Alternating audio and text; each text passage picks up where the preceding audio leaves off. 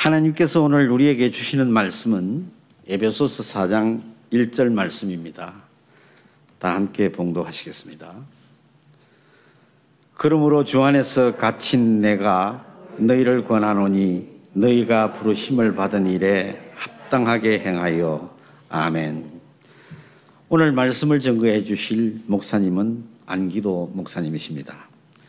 안기도 목사님은 레드우드실에 있는 세코야 병원의 원목으로 어, 숨기고 계십니다. 목사님께서 우리가 하나 되어라는 제목으로 귀한 말씀 선포하실 텐데 모두 많은 은혜 받으시기 바랍니다. 나오실 때 다 함께 손을 들고 할렐루야로 인사하겠습니다. 할렐루야. 네, 감사합니다. 우리 같이 기도하고 말씀하게 나누겠습니다. 하나님 아버지 감사합니다. 이렇게 부족한 종을 이 자리에 불러주시고 주님 앞에서 함께 주님 말씀 나눌 수 있도록 하여 주심에 감사드립니다. 이 시간 저의 마음을 열게 하여 주시고 정말 주님이 이 오늘 본문 말씀을 통하여서 주시는 말씀 저희가 깨닫고 우리 삶이 변화될 수 있는 시간 될 수 있도록 인도하여 주옵소서. 주님 또한 부족한 종의 입술을 주님께서 주관하여 주시고 성령께서 이끌어 주옵소서. 이 모든 말씀 예수님 이름으로 기도합니다. 아멘. 네, 우리 성경 다 가지고 계시죠? 네, 제가 예배소서 4장 1절부터 16절까지 말씀인데요. 한번 16절까지 같이 읽어보면 좋을 것 같아서요. 혹시 있, 있을까요? 없으시면 제가 봉독하겠습니다. 4장 1절부터 16절까지 제가 한번 읽겠습니다. 1절 그러므로 주 안에서 갇힌 너희가 너희를 권하노니 너희가 부르심을 받은 일에 합당하게 행하여 네, 2절 말씀 모든 겸손과 위로로 하고 오래 참음으로 사랑 가운데서 서로 용납하고 평안에 매는 줄로 성령이 하나 되게 하신 것을 힘써 지키라. 몸이 하나요 성령도 한 분이시니 이와 같이 너희가 부르심이 한 소망 안에서 부르심을 받았느니라. 어, 주도 한 분이시요 믿음도 하나요 세례도 하나요 하나님도 한 분이시니 곧 만유의 아버지시라. 만유 위에 계시고 만유를 통일하시고 만유 가운데 계시도다 우리가 각 사람에게 그리스도의 선물의 분량대로 은혜를 주셨나니 그러므로 이르기를 그가 위로 올라가실 때에 사로잡혔던 자들을 사로잡히시고 사람들에게 선물을 주셨다 하였도다. 구절입니다. 올라가셨다 하였은즉 땅 아래 낮은 곳으로 내리신 것이 아니면 무엇이랴. 10절 내리셨던 그가 곧 모든 하늘 위에 오르신 자니 이는 만물을 충만하게 하려 하심이라. 그가 어떤 사람은 사도로 어떤 사람은 선지자로 어떤 사람은 복음 전하는 자로 어떤 사람은 목사와 교사로 삼으셨으니 이는 성도를 온전하게 하여 봉사의 일을 하게 하며 그리스도의 몸을 세우려 하심이라. 우리가 다 하나님의 아들을 믿는 것과 아는 일에 하나가 되어 온전한 사람을 이루어 그리스도의 장선한 분량이 충만한 데까지 이르리니 이는 우리가 이제부터 어린아이가 되지 아니하여 사람의 속임수와 간사한 유혹에 빠져 온갖 교훈의 풍조에 밀려 요동하지 않게 하려 함이라. 오직 사랑 안에서 참된 것을 하여 범사에 그에게까지 자랄지라. 그는 머리니 곧 그리스도라. 그에게서 온 몸이 각 마디를 통하여 도움을 받음으로 연결되고 결합되어 각 지체의 분량대로 역사하여 그 몸을 자라게 하며 사랑 안에서 스스로 세우느니라. 아멘. 네. 이렇게 이곳에 모인 우리 성도님들과 그 가정 가운데 그리고 온라인으로 함께 예배드리는 성도님들께도 주님의 평화가 함께 하시기를 기도합니다. 아멘. 네, 먼저 이, 자, 이 시간을 허락해 주신 하나님께 감사드립니다. 그리고 저를 이렇게 초대해 주신 김동원 목사님과 우리 장로교회 성도님들께 감사드립니다. 어, 제 기억에 제가 약 5년 전에 이곳에서 말씀을 나눴던 기억이 있습니다. 네, 그때랑 조금 많이 변했어요, 상황이. 그렇죠? 우리 코로나를 지나면서 어, 많이 변했던 것 같습니다. 어, 제 소개를 간략하게 드리면, 어, 앞에 나와 있는 대로, 최근에 제가 어, 원래는 프레즈노에 살고 있었는데, 어, 레드우드 시티로 이렇게 새로운 직장을 가지고 왔습니다. 그런데 저희 딸이 고등학생이어가지고 이사를 안 오겠다고 해서 저 혼자 왔습니다. 그래서 상황이 어떠냐면, 주중에는 제가 여기서 어, 방을 하나 얻어서 일을 하고 있고요. 주말에는 집에 갔다 옵니다. 원래는 이제 주일 밤에 올라오는 계획인데 이렇게 초대해 주셔가지고 오늘 제가 이렇게 일찍 올라와서 여러분께 말씀을 나눕니다. 이렇게 코로나 상황을 지나다 보니까 여러분 어, 육체적으로 많이 움츠려드는 것을 저희가 경험할 수 있습니다. 예전에는 좀 많이 밖에 나가서 활동도 하고 했다면 사람도 만나고 했다면 이제 조금씩 조금씩 두려운 마음이 있는 것 같아요. 사람들 만날 때 마스크 이제 꼭 챙기시죠? 저도 이제 습관이 돼가지고 마스크가 챙기고 차에도 몇 개씩 이렇게 여분을 가지고 다닙니다. 그러니까 때로는 좀 답답하기도 하고 힘들기도 합니다. 지금 조금 풀려서 이제 괜찮을까 싶을 때면 이렇게 베리언트가 하나씩 나와가지고 또 다시 마스크를 써야 되는 상황이 있고요. 어, 제가 이거 일하고 있는 병원에서는 여전히 언제나 마스크를 쓰고 있어야 됩니다. 가끔 이제 어, 중증 환자에 들어갈 때는 N95를 마스크를 써야 되는데 좀 답답하기도 합니다. 이렇게 저희가 육체적으로 움츠러들어 있을 때 이 마음적으로도 움츠러드는 경향들이 있습니다. 어, 회사에서도 그렇고 교회에서도 그렇고 또 옆에 있는 사람과의 대화할 때도 그렇고 또 어쩔 때는 이 현상들이 어, 이 예수님을 우리 한 분 구주로 섬기고 있는 우리 형제 자매 안에서도 교회에서도 이런 일들이 일어날 수 있음을 경험하고 있습니다. 그래서 이렇게 제가 고민하고 기도하는 가운데 어떻게 하면 우리가 이 코로나 이제 끝나면서 혹은 with 코로나로서 이제 앞으로 살아갈 때에 우리 안에서 교회 안에서 서로 마음을 열고 얘기하고 어려운 시기를 계속적으로 함께 이겨나갈 수 있을까 고민하던 중에 오늘 말씀을 통해서 그 방법을 좀 나누려고 합니다. 약 두 가지 이렇게 저에게 주고 있지 않나 생각합니다. 어, 첫 번째 어, 들어가기 전에 예배소에 대해서 잠깐 말씀드리면 여러분 다 아시다시피 예배소는 당시 로마 제국의 큰 항구 도시였습니다. 현재로는 터키 서해안 쪽에 있는 도시고요. 그 당시에 굉장한 국제 도시고 그리고 무역으로 중요한 역할을 하는 도시였습니다. 그리고 바울 3차 전도 여행 때 예배소 예배소에 머물며 회당에서 그리고 두란노 서원에서 아, 가르쳤습니다. 오늘 읽은 그 예배소 말씀은 바울이 제1차 로마 감금 생활 중에 기록한 옥준 서신으로 알려져 있습니다. 그 예배소 주제의 이 전체적인 주제를 보면 그리스도 안에서 연합을 이야기하고 있습니다. 특별히 오늘 말씀, 사장 말씀은 그리스도 안에서 각자에게 다른 역할을 주셨고 그 역할을 충실히 감당할 때에 우리가 한 하나님, 한 그리스도 안에서 같이 연합을 할 수 있다. 이렇게 강조하고 있습니다. 오늘 말씀에서 그 1절에서 3절 말씀을 보면 1절 시작이 이렇게 되어 있습니다. 그러므로 주 안에서 갇힌 너희를 권하노니 너희가 부르심을 받은 일에 합당하게 행하여. 그러니까 NIV 영어 번역으로 보면 이렇게 되어, 있는데요. I urge you to live a life worthy of the calling you have received. 그러니까 영어로 하면 우리 모두가 예수 그리스도께서 크리스찬으로서 주신 calling을 갖고 살고 있다는 겁니다. 바울이 에베소에 있는 크리스찬들에게 remind 해주는 거죠. 하나님께 여러분 모두가 부르심을 받았습니다. 여러분 예수님께 부르심을 받았다고 믿고 계십니까? 아멘. 네, 그 부르심을 우리가 기억해야 됩니다. 다른 말로 하면 우리 모두가 하나님께 받은 사명이 각자의 삶 가운데 있다는 것입니다. 그리고 그 부르심 안에서 모든 겸손과 온유 그리고 오래 참음으로 사랑, 사랑 가운데서 서로를 용납하고 참 어렵습니다. 그쵸? 겸손해야 되고 온유해야 되고 참아야 되고 사랑해야 되고 서로를 용납해야 되고 또 평안에 매는 줄로 성령을 통해서 우리가 하나 되어야 된다. 이게 참 어렵습니다. 읽는 건 쉽고요. 서로 이렇게 말하고 권면하는 건 쉬운데 행동으로 하려니까 참 어렵더라고요. 그래서 그냥 앉아서 있으면 안 된다. 이렇게 얘기하고 있는 거죠. 바울이 여러분은 크리스찬으로서 부르심을 받았기 때문에 이런 일들을 앉아서 그냥 듣고만 있지 말고 치열하게 나가서 노력해야 된다 말하고 있습니다. 그리고 사절에서 6절 말씀에서는 이 우리가 콜링을 받은 그분 하나님이 바로 한 분 하나님이시다. 이렇게 정확히 말하고 계십니다. 그리고 그 한 분 하나님께서 이 모든 것들을 통일하시고 모든 것 가운데 계신다고 강조하고 계십니다. 그러니까 그 말은 뭐냐면은 그 한 분 하나님께서 예수님께서 우리 안에 항상 계신다고 말씀하고 계시는 것이죠.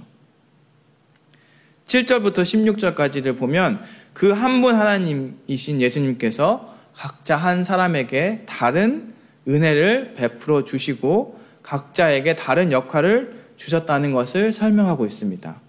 그러니까 7절 말씀에 우리 각 사람에게 그리스도의 선물의 분량대로 은혜를 주셨으니 11절을 보면 그가 어떤 사람은 사도로 어떤 사람은 선지자로 어떤 사람은 복음 전하는 자로 어떤 사람은 목사와 교사로 삼으셨으니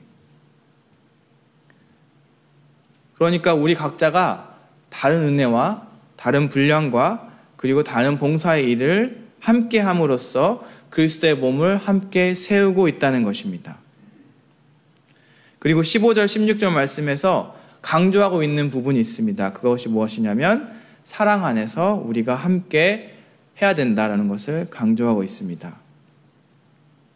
이 본문이 보통 어, 장로 안수나 아, 임직 때나 이렇게 많이 사용되고 있는데 여러분 많이 들어보셨을 것 같습니다. 오늘 이렇게 들어보시니까 여러분에게 남는 단어가 어떤 게 있으신가요?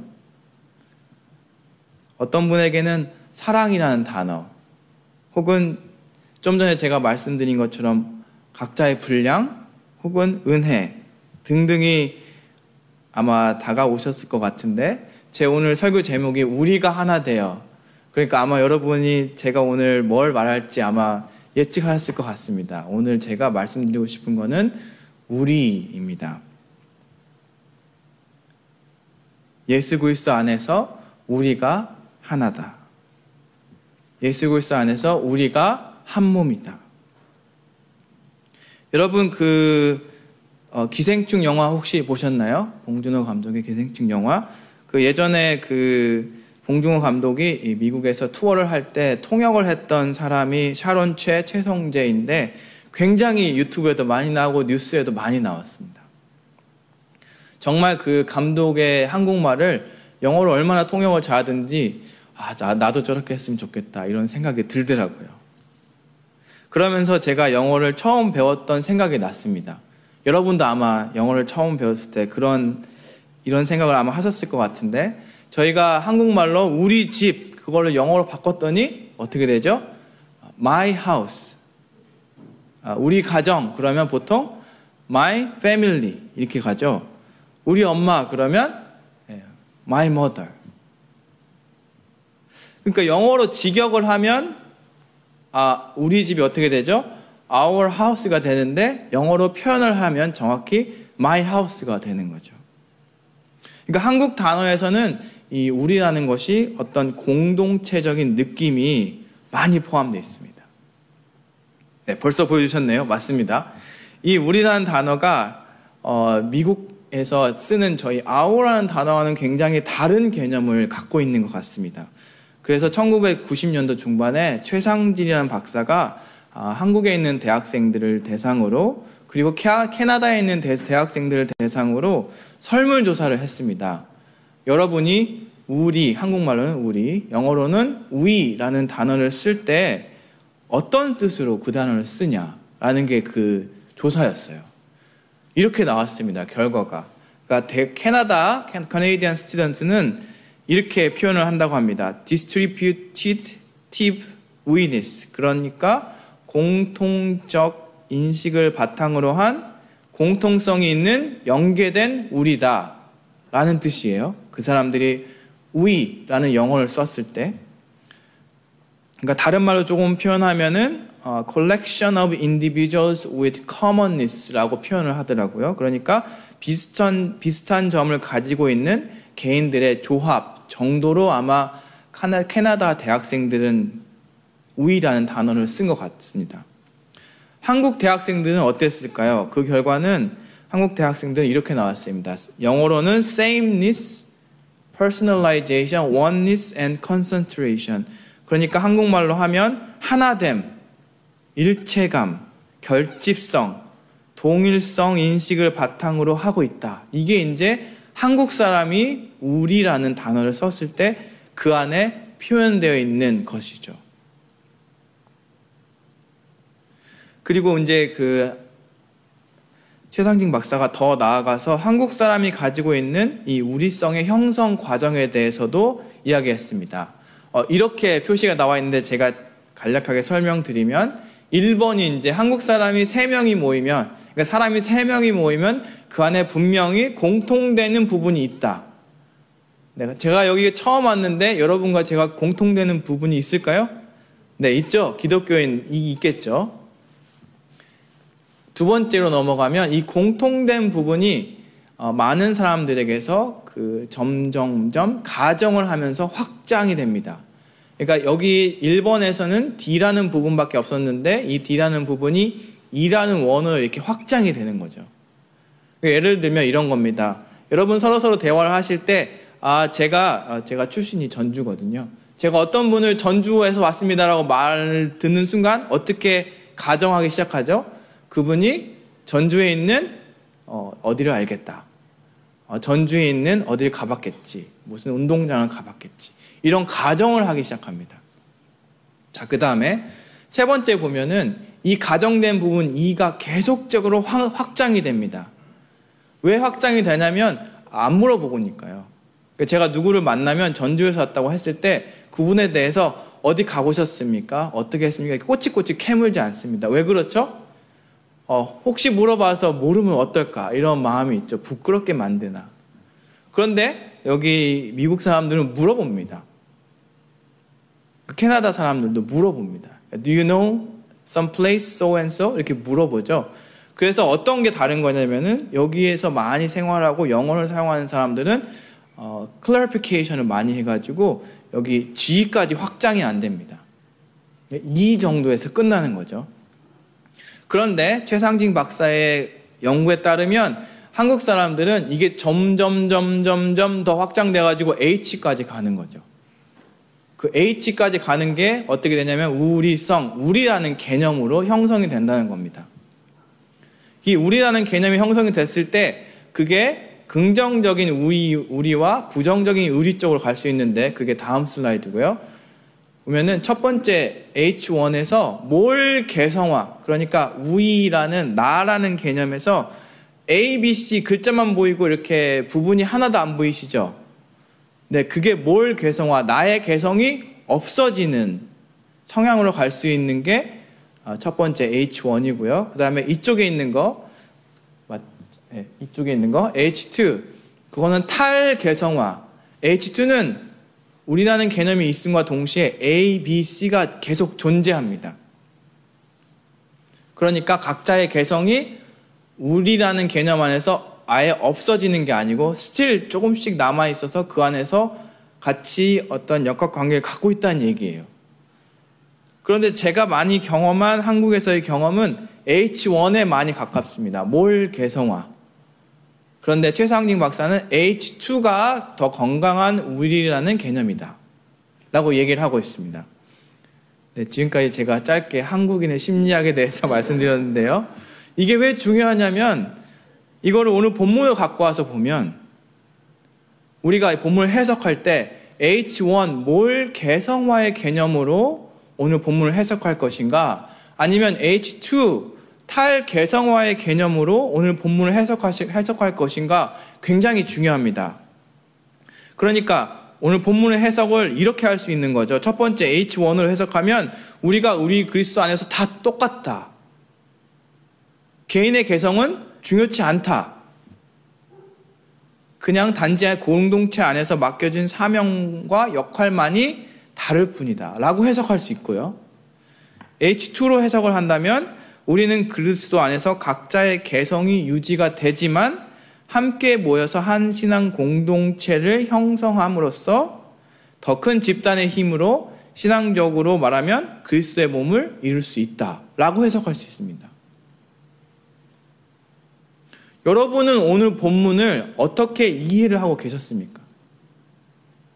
예수 그리스도 안에서 우리가 한 몸이다라는 개념을 H1의 개념으로 이해를 하고 계셨습니까? 아니면 H2의 개념으로 이해를 하고 계셨습니까? 저는 어, 오늘 본문을 두 번째 거 탈개성화의 개념으로 이해하고 있습니다. 즉 우리가 주님 안에서 주시는 각자의 탤런트 개성을 유지하되 함께 모여서 예수 그리스도 안에서 하나됨을 경험하고 한 분 하나님이신 그 하나님을 위해서 우리가 함께 섬긴다라는 뜻이죠. 그렇게 했을 때에 우리가 공동체 안에서 하나님의 창조하신 것을 기뻐하며 함께 찬양할 수 있습니다. 하지만 첫 번째로 저희가 해석을 한다면 이렇게 되는 거예요. 너랑 나랑 똑같은 상황에 가야 되고 개성도 필요 없고 이제 일률적으로 천편일률적으로 우리 공동체가 진행돼야 된다고 생각하는 거죠. 우리 교회들이 이제 코로나를 아니면 끝나면서 아니면 우이드 코로나로서 계속 나아갈 때에 특히 한국 교회들이 이 부분에 대해서 한번 고민을 해봤으면 좋겠습니다. 단순히 교회라는 그 공동체를 넘어서 우리 가정에서도 한번 같이 고민을 해봐야 할 부분인 것 같습니다.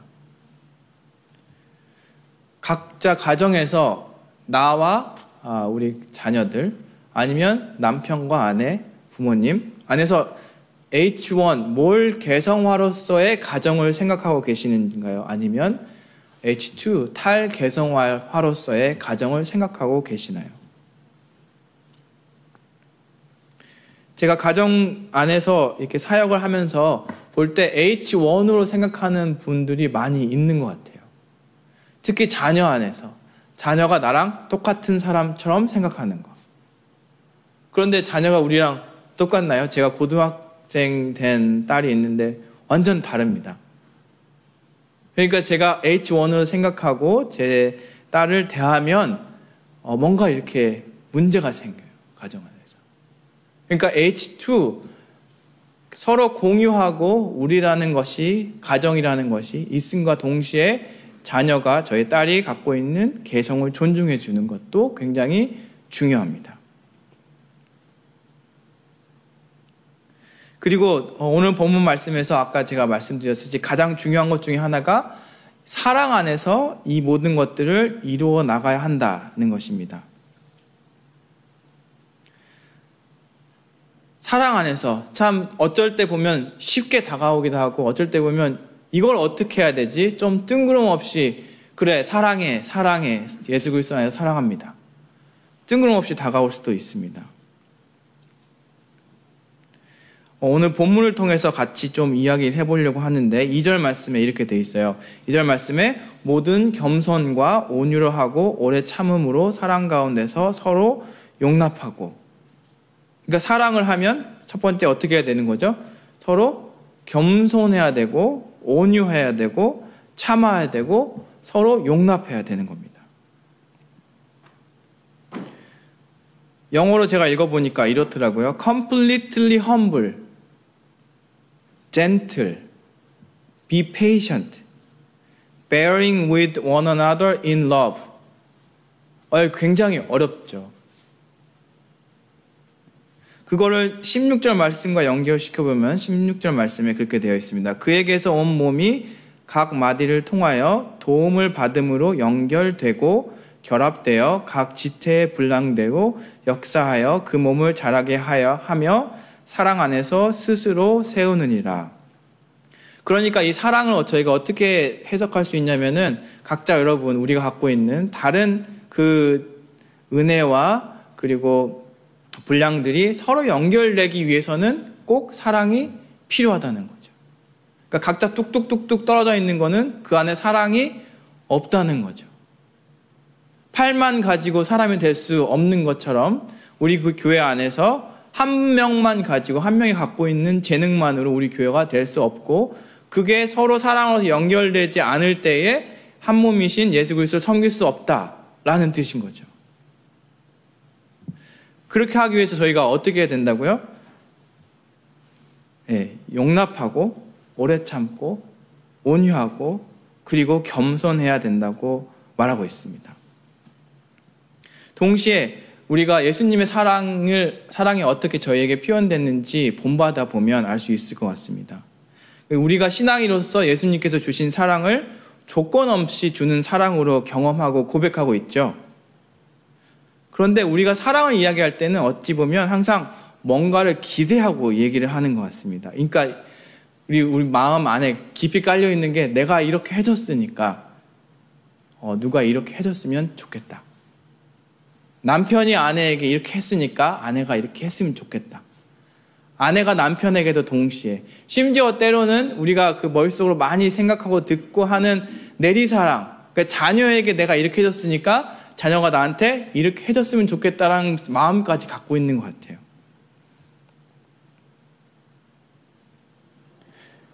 어, 제가 오늘 그 조건 없는 사랑에 대해서 깨달은 경험을 하나 나누고 오늘 본문 어, 설교를 마치려고 하는데요. 제가 대학교 4학년 때 있었던 일입니다. 어, 같은 동기 중에 이제 정말 힘들게 살고 있는 친구가 있었어요. 그래서 그 친구를 위해서 이제 제가 받은 장학금, 그 친구도 물론 장학을 받았는데 너무 힘드니까 장학금 중에 좀 일부를 어, 준 적이 있었습니다. 근데 그때는 제가 이렇게 주면서 그랬던 것 같아요. 아, 이 친구가 나를 기억해 줬으면 좋겠다. 아, 참, 몇 년이 지나면 얘기하겠지. 그러니까 동시에 이제 제가 그때를 돌아보면 굉장히 부끄러운 기억이 나요. 그러니까 사랑을 하고 사랑을 준다고 했는데 머릿속으로는 그래, 뭔가를 해주겠지. 여러분, 사랑에 대해서 여러분 어떻게 기억하고 계신가요? 아니면 앞으로 어떻게 하시면 좋을 것 같습니까? 여러분 가정 가운데서 자녀에게서 우리 교회 안에서 말이죠. 여러분 사랑을 할 때 뭔가를 기대하고 아니면 나랑 똑같을 거니까 뭘 개성화로서 나랑 똑같으니까 이렇게 이렇게 이렇게 해주겠지라고 생각하고 우리 공동체 안에서 살고 계십니까? 가정 안에서 살고 계십니까? 아니면 예수님이 보여주신 사랑처럼 내가 주는 걸로 끝나고 계십니까? 이게 저희가 참 말로는 쉬운데요. 행동으로 어려워요. 저도 어렵습니다. 그 이유도 마찬가지고 저희 딸 볼 때도 마찬가지입니다.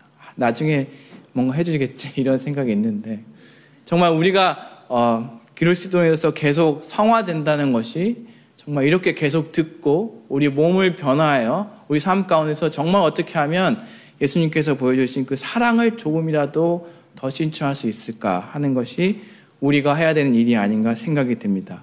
그리고 그 안에서 우리가 공동체 안에서 어, 뭘 개성화 너랑 나랑 똑같으니까 어, 너의 개성은 필요 없다라기보다는 정말 하나님께서 창조하신 각자 다르게 창조하신 그 개성들을 살려서 정말 우리 공동체 안에서 서로 사랑하면서 우리 공동체를 세워 나갔으면 좋겠습니다. 아멘. 우리 같이 기도하겠습니다. 하나님 아버지 감사합니다. 오늘 저희에게 예배에서 말씀을 통하여서 깨닫게 해 주심에 감사드립니다. 우리가 예수 그리스도의 몸으로서 신앙 공동체 안에서 그리고 우리 가정 안에서 서로를 존중하고 주님이 은혜로 주신 것들을 인정하고 서로 섬길 수 있도록 도와주옵소서. 그리고 이 모든 것이 모두 주님이 보여주신 그 사랑을 본받아 사랑 안에서 이루어질 수 있도록 인도하여 주옵소서. 그리하여서 이를 통하여서 정말 우리 교회가 주님의 몸으로서의 사명을 잘 감당할 수 있는 공동체 될 수 있도록 성령님 함께하여 주옵소서. 이 모든 말씀 예수님 이름으로 기도합니다. 아멘.